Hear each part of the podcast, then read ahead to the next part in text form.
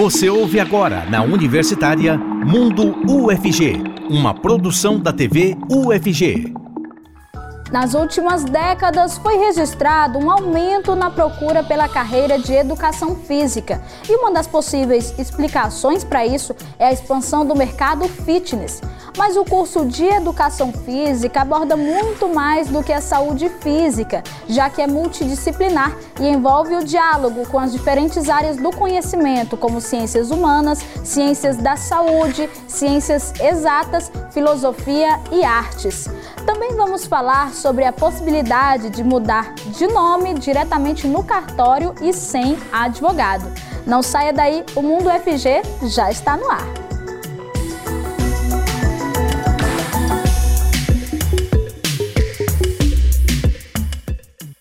Seja bem-vindo e bem-vinda ao Mundo FG de hoje. Ótima tarde para quem acompanha a gente na TV e um oi especial para os ouvintes da Rádio Universitária 870 AM.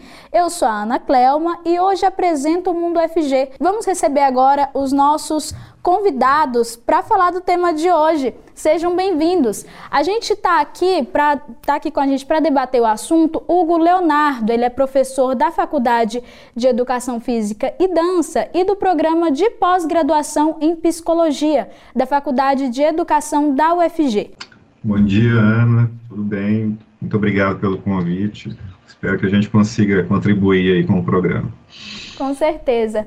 Está com a gente também o Roberto Furtado, doutor em Educação Física e professor da Faculdade de Educação Física e Dança da UFG. Tudo bem? Seja bem-vindo também ao programa de hoje. Tudo bem, bom dia, agradeço o convite.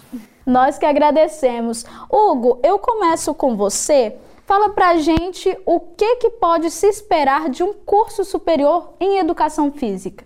Bom, Ana, é e telespectadores. Né? Ah, bom, o curso de educação física ele é, é, bastante complexo, ele é, como você mesmo iniciou dizendo, né, ele é uma área que se comporta, se articula, se constitui de uma maneira multidisciplinar. Então, muitas vezes, né, há algumas representações a respeito desse curso que diz respeito a, aos modos como as práticas corporais, a atividade física, o exercício físico, e as atividades esportivas acontecem no cotidiano. Mas o curso de educação física é, é, lida exatamente com um processo de formação profissional baseado em, em três pilares importantes, entendo eu. Né? Uma, uma, uma formação fundamentada em bases científicas e epistemológicas consolidadas no campo das ciências humanas e das ciências da saúde, no diálogo com a filosofia, com as artes também. É, uma, uma formação técnico-profissional vinculada ao trato do que a gente chama de cultura corporal, para atender às demandas sociais nos mais variados campos, né, isso significa tratar do esporte, do lazer, da ginástica, do exercício físico, com demandas relacionadas à saúde, à estética, ao rendimento esportivo, à educação, à cultura e ao lazer, né? E um elemento que nós entendemos que é fundamental, né? Não há trato é, profissional, pedagógico do conteúdo da cultura corporal que não esteja vinculado com compromisso, com compromissos ético-políticos com a sociedade. Então, o que se espera da formação em educação física, especialmente na Faculdade de Educação Física e Dança, é uma formação bastante consolidada cientificamente, pedagogicamente no trato da cultura corporal e uma formação para a cidadania. Né? Esses três elementos são elementos constitutivos da nossa, daquilo que se espera num curso de educação física ou daquilo que a gente se propõe a fazer na nossa faculdade. Roberto, a gente está vendo aqui que é um curso bem completo, né? Mas a expansão do mercado fitness, né? Ele teve um boom aí nos últimos anos. Eu estava lendo um dado que entre 2000 e 2015 teve um crescimento no número de profissionais de educação física de mais de 300%. Você acha que esse boom no mercado fitness atraiu pessoas querendo aí cursar educação física? Com certeza. É, esse boom do mercado fitness ele começa principalmente a partir dos anos 1990, né? É, ali na década de 90 do século anterior, as, as, academias ginásticas se expandem com muito, muita força, né? Aqui em Goiânia também, no estado de Goiás também, acompanhando aí tendências mundiais, na verdade, né? Porque isso não é um fenômeno brasileiro. E aí, o, o, o de, de, lá para cá, né, nessas últimas duas décadas, esse, essa expansão apenas se consolidou, ampliando e, e a, adquirindo um novo perfil de, de trabalho, né, que, que o, a, cada vez mais o, a figura do personal trainer passou a ser uma figura mais é, presente, mais requisitada. Né, enquanto que, que até os anos 80 e próprios anos 90, esse, esse mercado fitness, o profissional de educação física trabalhava mais diretamente vinculado às academias de ginástica. É, já no, no, no, momento atual, ainda há a presença desse profissional vinculado à academia de ginástica, mas também há uma, uma ampliação do que hoje a gente conhece como o personal trainer, né, que é o, esse trabalhador autônomo sem vínculo. Né? Isso tem aí é, é, impactos diversos né, na própria condição de trabalho do sujeito, na própria proteção social, né, pensando na sociedade como um todo, e também tem impacto na formação, né, porque esse, esse trabalhador autônomo, ele, ele, ele inspira, né, de certa forma, uma, uma perspectiva de, no, na, na, juventude, né, uma, uma, uma, perspectiva diferente de trabalho, né, um certo desejo de, de, de, de trabalho em algo sem vínculo empregatício, né? O que é uma armadilha, na verdade, né?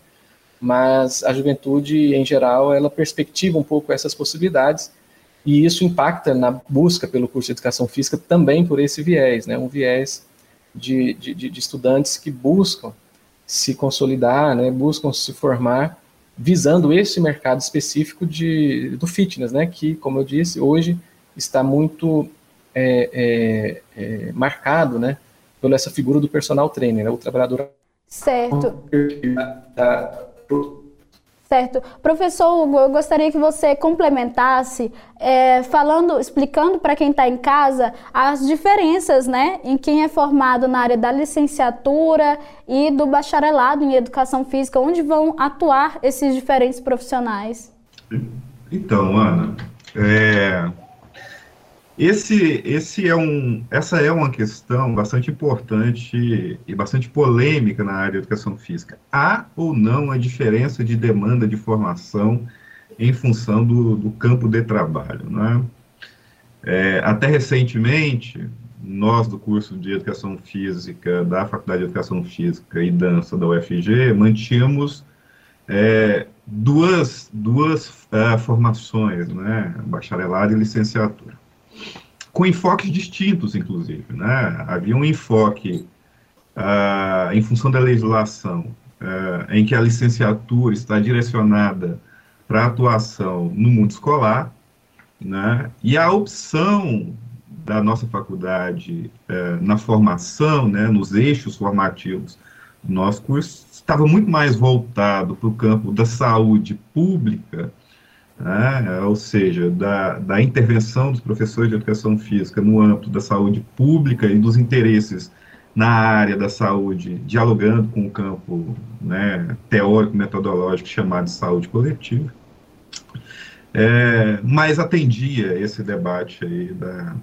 da, de algum modo atendia esse debate que é incontornável aí do, do acesso profissional a, esse, a aquilo que eu vou chamar aqui de mercado da vida ativa, né? não é só o fitness, tem todo um conjunto de expressões aí desse, desse mercado da vida ativa que envolve fitness, wellness, esporte de aventura, e vai se complexificando cada vez mais. Então, assim, eu quero dizer o seguinte, né, é, a formação hoje, ela aponta para um eixo básico, né? primeiro para uma identidade profissional, né? precisamos entender que, em larga medida, o campo de atuação, ou a característica da formação em educação física está direcionada para uma atuação, uma intervenção pedagógica. Então, né, o professor, a professora de educação física que intervém nos diferentes campos de trabalho, trabalha com ensino, né, ensino, instrução e etc. Então, essas competências, essas habilidades pedagógicas, elas são fundamentais em qualquer lugar, seja numa academia de ginástica, seja numa, num, num, num campo de recreação e lazer, seja na escola. Obviamente que há diferenças em função ah, da natureza do trabalho em cada um desses lugares, mas a competência pedagógica é, está, está presente em cada um desses lugares. Né? Como eu disse antes, a intervenção em educação física, né, ou a, a, a, intervenção profissional é o trato pedagógico daquilo que a gente chama de cultura corporal, que é o universo dessas práticas corporais que, que são né, mediadas com diferentes finalidades. Então, ah, há diferenças? O que há diferenças são de demandas de mercado. Né? Ah, do ponto de vista da formação, o que nós entendemos é que é preciso garantir uma formação ampla, sólida, com diferentes saberes que permitam que os professores e as professoras de educação física, a partir da formação inicial, com sua inserção no mercado de trabalho, se especialize nas demandas específicas. Então, eu diria o seguinte, né? Hoje, a nossa, a nossa proposta de formação é uma proposta que busca garantir na Faculdade de Educação Física e Dança uh, os saberes necessários, os conhecimentos necessários, as habilidades técnicas necessárias para a intervenção profissional, para o trato uh, pedagógico do, do conteúdo relacionado à atividade profissional da educação física nos diferentes campos de saberes. É, eu diria, do, campos profissionais, perdão. Eu diria, então, que ah, aqueles saberes que são necessários, seja no âmbito das ciências da saúde, seja no âmbito das ciências humanas, seja no âmbito das ciências pedagógicas, são elementos constitutivos da nossa formação para atuação em qualquer campo. Né? E eles estão presentes hoje, por exemplo, na nossa formação, né? numa formação que a gente que o estudante vai encontrar, por exemplo, desde fisiologia do exercício até saberes no campo da psicologia da educação ou mesmo da psicologia relacionada à saúde, né? passando aí por, por elementos didáticos, pedagógicos e outros. Continuando falando da, da questão da área de atuação né? do, do profissional de educação física, onde que ele pode atuar para além desses espaços, né, da escola, da academia que a gente está tão habituado aí a, a, a, conhecer. Roberto, você pode falar um pouco para a gente sobre isso? Bom, é, de uma maneira geral, a gente poderia, a gente, nós podemos organizar, né, distribuir esses campos de atuação profissional em, em quatro grandes áreas, né? A educação básica, aí, aí a licenciatura tem esse foco maior, a saúde, e aí a saúde a gente pode é, compreendê-la, né? Precis, nós precisamos compreendê-la de uma forma ampla, né? No, no, o fitness está ali como um, um, dos elementos, a academia de ginástica, mas também o âmbito da saúde pública, né? E outras possibilidades é, é de trabalho na saúde, tanto em, em, em serviços a partir da, da, lógica da atenção primária, né? Até é, até instituições que atendem complexidades maiores, né? É, no serviço de saúde é, o lazer e o esporte. Né? Então, esses quatro grandes áreas, né? educação, saúde, esporte e lazer. Né? É, no âmbito do lazer, a gente destacaria é, tanto a inserção relacionada com, com o turismo, inserção relacionada com clubes recreativos, com associações que promovem, é, empresas privadas, associações que promovem é, possibilidades de, de, de ações recreativas para o seu público, é, o próprio sistema S, né, SESC, SESI, é, enfim, são, é uma gama aí de possibilidades no âmbito do lazer, assim como no âmbito do esporte, o próprio sistema esportivo que vai, do, do ponto de vista da organização de um treinamento esportivo, que vai desde a iniciação científica, iniciação esportiva, até o treinamento é, de alto rendimento. Né? Então, esse âmbito do esporte também, as escolinhas de futebol, escolinhas de, de basquete, escolinhas de vôlei, escolinhas de iniciação esportiva na, no, na própria ginástica, é, é, em outras práticas corporais que vão sendo esportivizadas, né? É, também é um âmbito de, de, atuação profissional, e isso vai da iniciação científica, da iniciação, desculpa, iniciação esportiva até a, a, o aperfeiçoamento e o alto rendimento esportivo, né? Então também há a inserção profissional em clubes esportivos direcionados a, a, competições de alto rendimento, como é o caso do, no caso aqui de Goiás, né, os clubes de futebol, né, a preparação física, o trabalho como fisiologista nos clubes, é, é, e também atletas né, é, de alto rendimento, na natação, no atletismo, e aí o, o profissional de educação física trabalha tanto como técnico, né, o preparador técnico, como o preparador físico, né, são possibilidades de trabalho é, é, distintas, e compondo a equipe multi profissional de uma, de uma instituição esportiva, né? É, também a fisiologia, como eu já disse, tem sido ocupada bastante também por profissionais de educação física nessas equipes de alto rendimento. Então, são essas quatro áreas de uma forma geral: educação, saúde, esporte e lazer.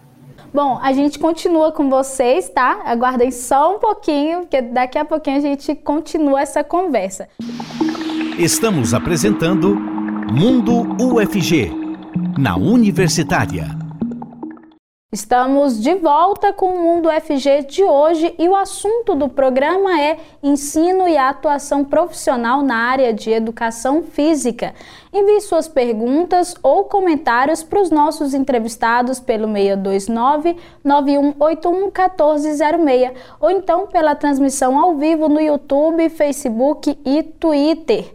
Nós estamos conversando com Hugo Leonardo, que é professor da Faculdade de Educação Física e Dança e do programa de pós-graduação em Psicologia da Faculdade de Educação da UFG, e com Roberto Furtado, doutor em Educação Física e professor da Faculdade de Educação Física e Dança da UFG. Sejam bem-vindos novamente aqui para a gente continuar a nossa discussão. Bom, eu continuo com você, professor Hugo. Fala pra gente sobre. Você começou falando né, da questão da formação humanizada, né? É, qual que é a importância dessa formação? Aqui a gente está falando da FEFD, né? É, para esses, esses estudantes e principalmente essa formação atrelada à saúde também, que é uma das áreas que a gente viu aí, né, de atuação do educador físico. Sim, é, é, bom, é, primeiro a gente precisa entender um pouco de que o objeto, né, essa, essas questões que você coloca, ela até conversava um pouco antes com o Roberto, são questões muito polêmicas dentro do curso de educação física. Então, né, como qualquer área, tem suas polêmicas na definição né, da forma de atuação, dos critérios e dos eixos da formação profissional. Mas para dialogar diretamente com sua pergunta, a gente precisa entender primeiro assim, do que trata a educação física. Né? É, se né, os, os instrumentos de trabalho do professor, da professora de educação física, é, são as várias manifestações da cultura corporal, como eu estava dizendo, o esporte, a ginástica, a dança, é, os exercícios físicos, enfim, né, um universo de, de, de, manifestações culturais que tem no corpo e no movimento suas formas de expressão. Por outro lado, a finalidade, né, o objeto do trabalho do professor e da professora de educação física é o ser humano. Né? O, que, o, que, o que nós desenvolvemos? Nós desenvolvemos um processo por intermédio da, da intervenção profissional com essas manifestações culturais, nós desenvolvemos um processo de formação e desenvolvimento humano. Quando a gente pensa formação e desenvolvimento humano, a gente precisa discutir é, não apenas né, a transmissão cultural, que é um elemento característico do processo de formação humana, mas também pensar a saúde como um elemento necessário ao processo de desenvolvimento da nossa vida humana. Né? Então, a educação física lida com, com esses elementos que não é que não, não se constitui apenas só com, com a saúde, né, mesmo com a, uma compreensão muito restrita de saúde, né, uma, um atrelamento, por exemplo, imediato é, entre atividade física e saúde, que é né, uma representação mais comum a respeito dessa relação, mas nós lidamos com o âmbito do processo de produção da saúde no interior de um conjunto de possibilidades em que a educação física pode colaborar.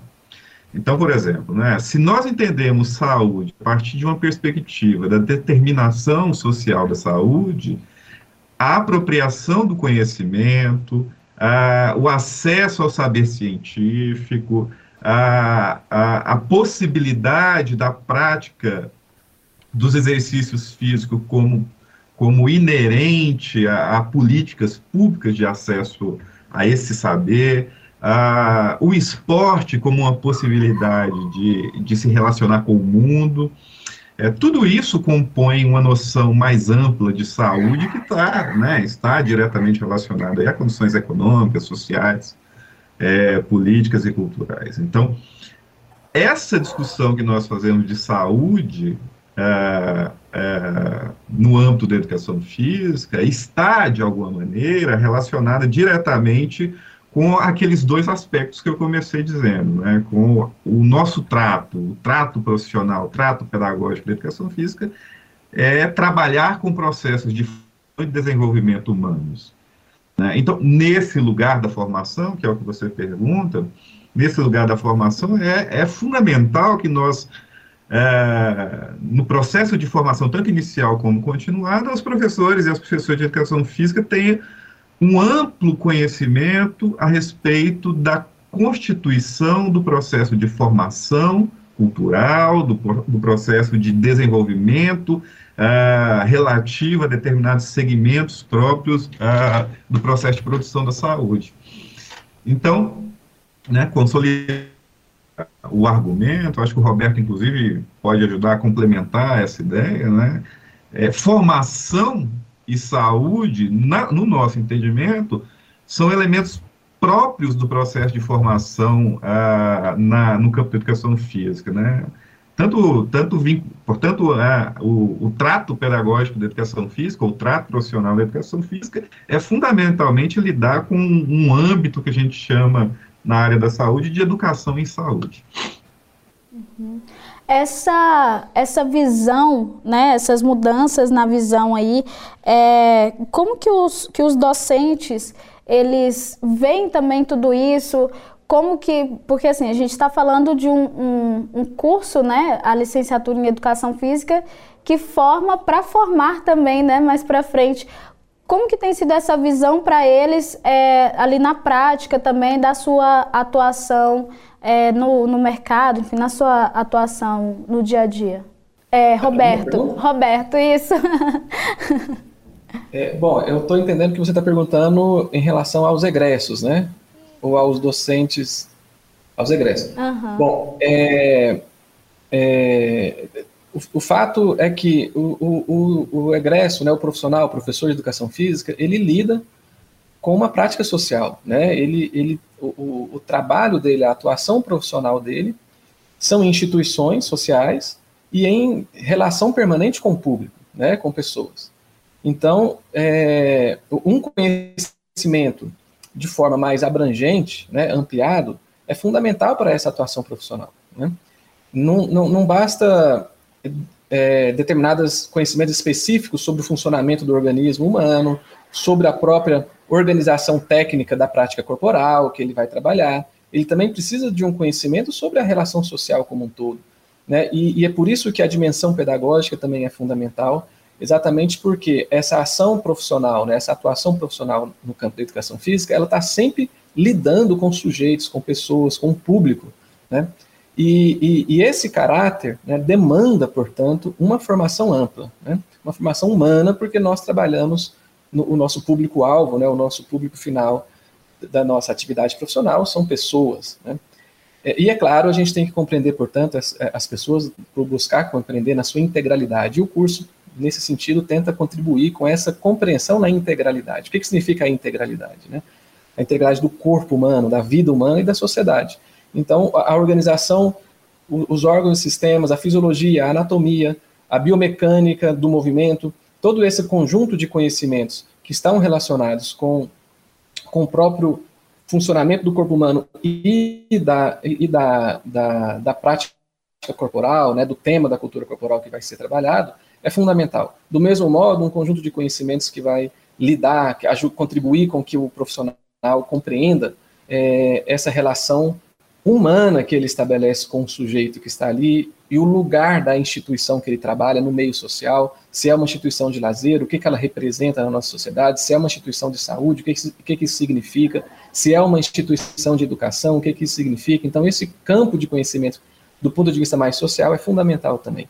E nesse sentido, a gente espera que o nosso egresso, que o profissional, né, que o professor formado pela UFG, né, ele, ele tenha esse perfil mais amplo de atuação, né, que ele ao mesmo tempo domine as dimensões é, da, sua, da sua prática profissional que, está, que estão relacionadas com esses conhecimentos de origem é, é, da ciência da natureza e também com os conhecimentos de origem né, das ciências humanas e sociais, e isso se reverbere na sua prática profissional no dia a dia.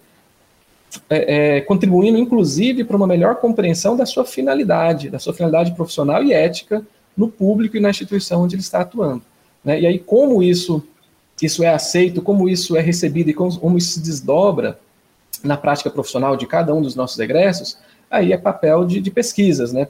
pesquisas que vão é, avaliar e analisar como que tem sido o desdobramento disso no mundo do trabalho. Certo. Bom, professor Hugo, a sua área de estudos também é na área de, da psicologia, né? Fala pra gente sobre a questão de como que a educação física auxilia na saúde mental das crianças ali nas, nas escolas, né? A gente está falando aí. Certo, Ana.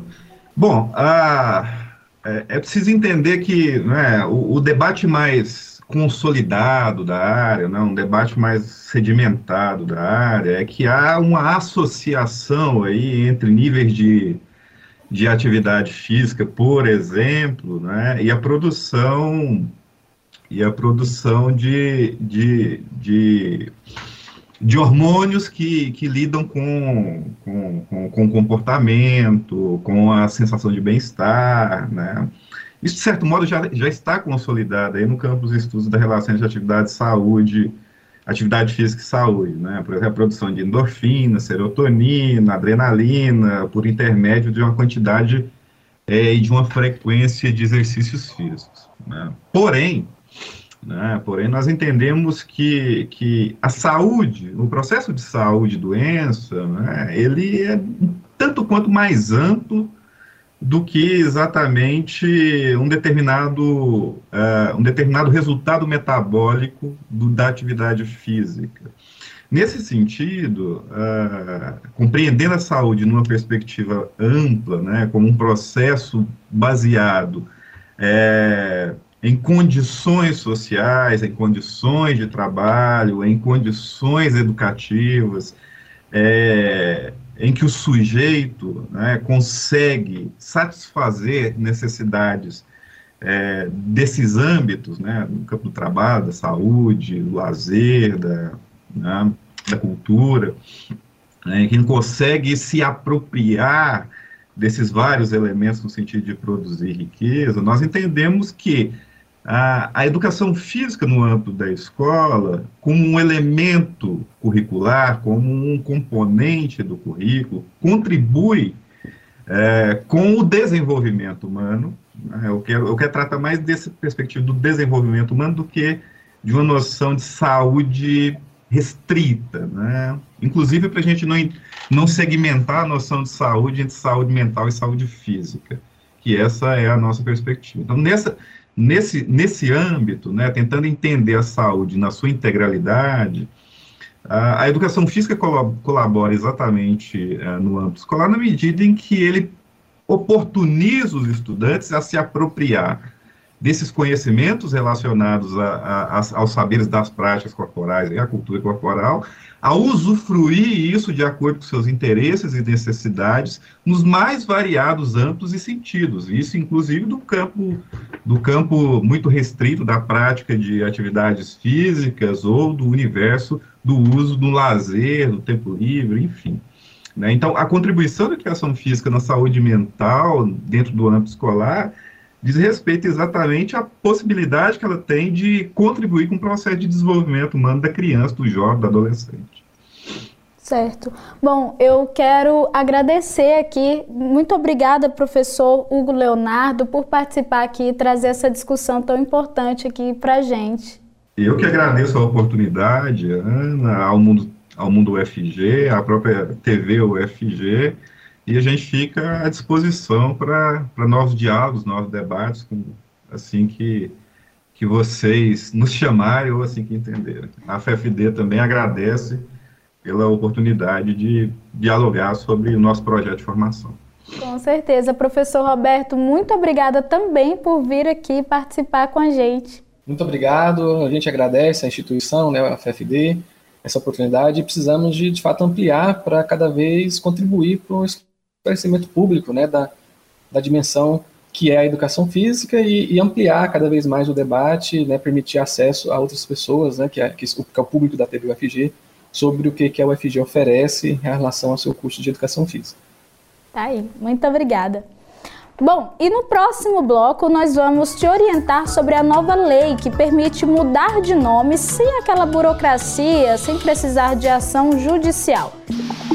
Estamos apresentando Mundo UFG, na Universitária. E vamos conhecer agora o Laboratório de Musicologia da UFG. Você é estudante de música ou se interessa pelo assunto? Conheça o Laboratório de Musicologia da UFG, localizado na Escola de Música e Artes Cênicas da UFG. O Laboratório de Musicologia Braz Wilson Pompeu, ou LabMus, é o primeiro e o único da região Centro-Oeste e da região Norte que trabalha com foco no patrimônio musical de Goiás exercendo importante trabalho no patrimônio arquivístico goiano, na capital e em cidades que remontam ao ciclo do ouro, como Pirinópolis, Jaraguá, Itaberaí, Corumbá, cidade de Goiás, entre outras. O LabMus abriga acervos, desenvolve pesquisas e capacita profissionais na área de tratamento de manuscritos, partituras e suportes audiovisuais além de divulgar documentos de produção de história da música e da cultura de Goiás e do Brasil, desenvolvendo um trabalho entre pesquisadores docentes e discentes dos cursos de graduação e de mestrado em música da UFG. No laboratório você pode encontrar diversos arquivos como discos de vinis, manuscritos, partituras, obras, documentos e arquivos da história musical goiana desde o século XVIII. Gostou do LabMuse e deseja saber mais? Acesse o site www.emac.ufg.br ou entre em contato pelo telefone 3521 1430 ou e-mail labmus@yahoo.com. Vamos ver agora algumas dicas de leitura. A nossa primeira indicação é com a obra Julgamento no Velho Chico. O texto é uma reflexão sobre um espetáculo teatral com tom humorístico. A narrativa conta sobre o julgamento cristão da alma de três finados: Padre Cícero, Lampião e Coronel Delmiro Gouveia a obra promete traçar uma apologia inquestionável das trajetórias de vida das almas julgadas e criar uma narrativa engraçada e tranquila de ler. Nossa próxima indicação leva o título Muiraquitã é uma obra desenvolvida na Universidade Federal de Uberlândia e apresenta peças denúncia. Suas páginas contam vivências baseadas em crimes ocorridos na ditadura e que permaneceram sob a obscuridade. A obra busca estabelecer uma relação entre arte e direito, facilitando o entendimento do leitor. Agora eu apresento o livro Área Fértil Jovens e Espaços de Sociabilidade, de Marcelo Perillo. O autor traz reflexões sobre as transformações ocorridas no espaço urbano e os processos de constituição dos ambientes. Para nortear o estudo, o autor observa as trajetórias dos interlocutores por estabelecimentos comerciais destinados a homossexuais e em outros equipamentos urbanos, em que as presenças e condutas deles não são esperadas. Essas e outras publicações você encontra no site editora.fg.br. Boa leitura!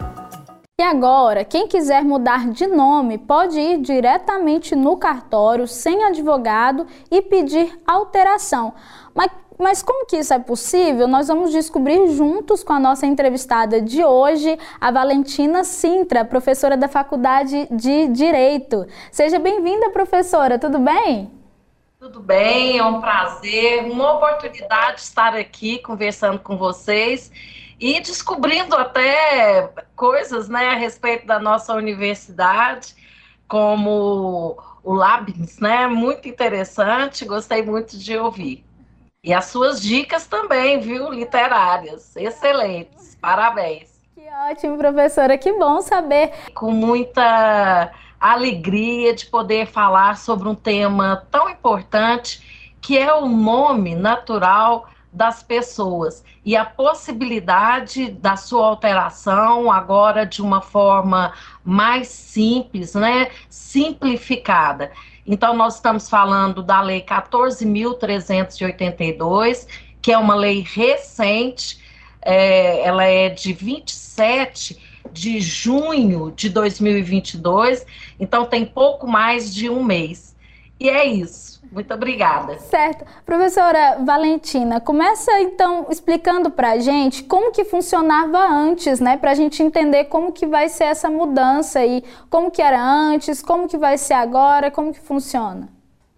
Bom, antes dessa, do advento dessa lei 14.382, o procedimento para alteração do nome era muito burocrático, uma vez que havia necessidade de se abrir um processo judicial, onde era ouvido o Ministério Público antes do juiz proferir a decisão autorizando ou não a mudança tanto do prenome como também do sobrenome.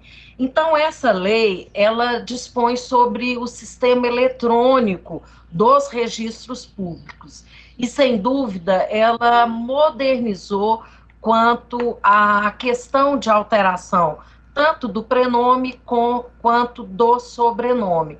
Hoje, então, aquele interessado, aquela pessoa interessada pode ir diretamente no cartório de registro civil das pessoas naturais e buscar a alteração, então, do seu nome. Mas, logicamente, que tem um, uma série de previsões, de requisitos.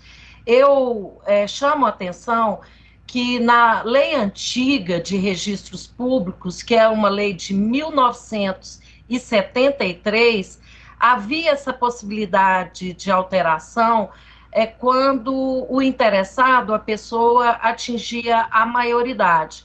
E ela tinha apenas o prazo de um ano era um prazo que ela perdia o direito, após transcorrido um ano, para buscar essa alteração. Então, hoje, é, independentemente de qualquer motivo e sem essa delimitação de prazo, a pessoa interessada poderá buscar, então, a alteração do seu prenome e também do sobrenome. Mas me permita né, esclarecer que quando a gente fala em prenome, eu estou falando naquele primeiro nome, né, que geralmente identifica é, a pessoa. Então, vamos falar aqui do João, na Maria. Muitas vezes a pessoa tem dois prenomes, né? Jorge Augusto, por exemplo, é, Maria Amélia. Né, seriam exemplos aí de prenomes. E o sobrenome é o nome de família. Então, hoje, há a possibilidade de se alterar tanto o prenome como também o sobrenome. Você pode falar um pouquinho mais para a gente de quem pode buscar e fazer essa alteração e destacar os principais é, pré-requisitos aí, como você mesma citou, que existem alguns aí, né? Bom, eu posso dizer que toda pessoa é, ela tem direito ao nome e se ela é, sentir né, necessidade em alterar, ela poderá fazê-lo. Ela deverá buscar, então, o cartório de registro civil de pessoas naturais, aonde foi feito o assentamento ou o registro do seu nascimento ou do seu casamento, e buscar, junto com o oficial de registros, essa alteração. É, eu queria dizer que pode a primeira é, causar uma primeira impressão de insegurança jurídica, né?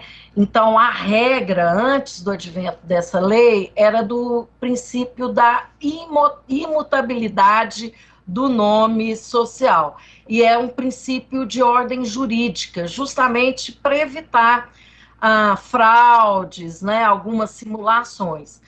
É, todavia, hoje entendeu-se, né, que a pessoa, ela, se não está satisfeita com seu próprio nome, ela pode buscar essa alteração. Só que toda vez que ela tirar uma certidão, todos os dados do antigo registro, né, o nome antigo, o número do CPF, o número da identidade, o número do passaporte, o número do título do, de eleitor com o nome antigo, tanto prenome como sobrenome, constarão de toda e qualquer é, certidão que se busque conseguir, né, tirar. Isso é como uma forma, eu acredito, de segurança jurídica com aqueles, né, que contratam com a pessoa que alterou o nome.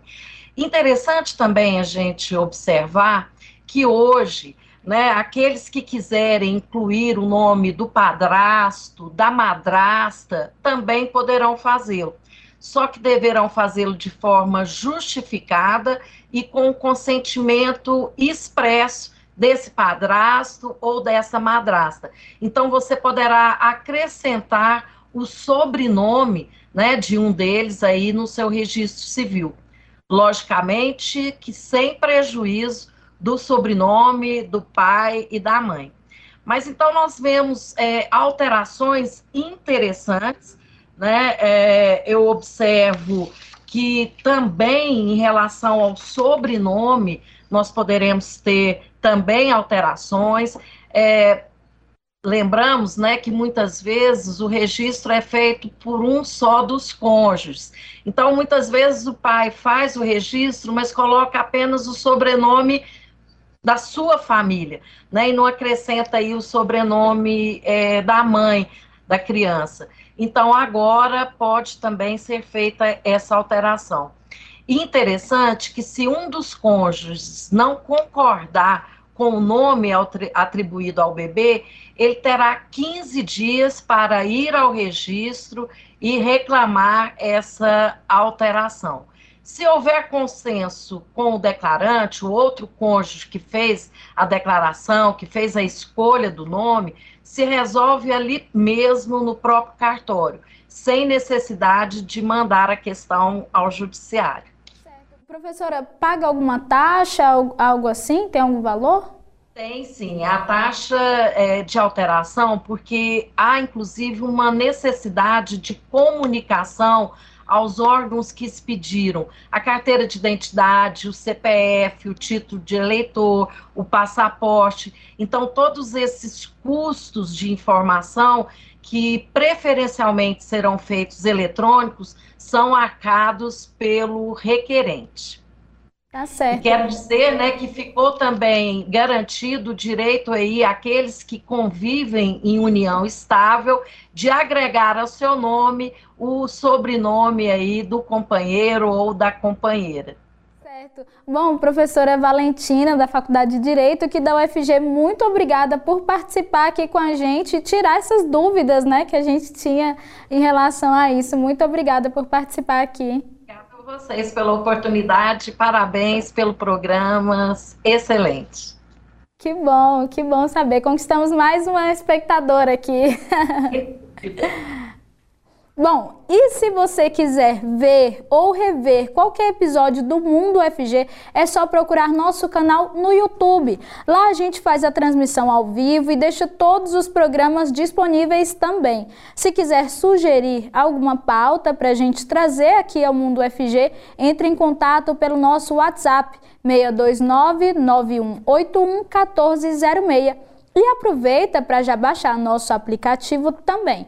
Nele você assiste a programação ao vivo e pode nos mandar mensagem. Você também pode nos acompanhar pelos 870 AM na Rádio Universitária, a partir das 6 horas da tarde. E se não conseguir acompanhar, não se preocupe, o nosso episódio estará disponível nas plataformas de áudio Deezer e Spotify. E eu fico por aqui, mas amanhã estamos de volta, te acompanhando no início da tarde, uma hora em ponto. Muito obrigado pela audiência, até amanhã. Tchau, tchau. Você ouviu na Universitária Mundo UFG, uma produção da TV UFG.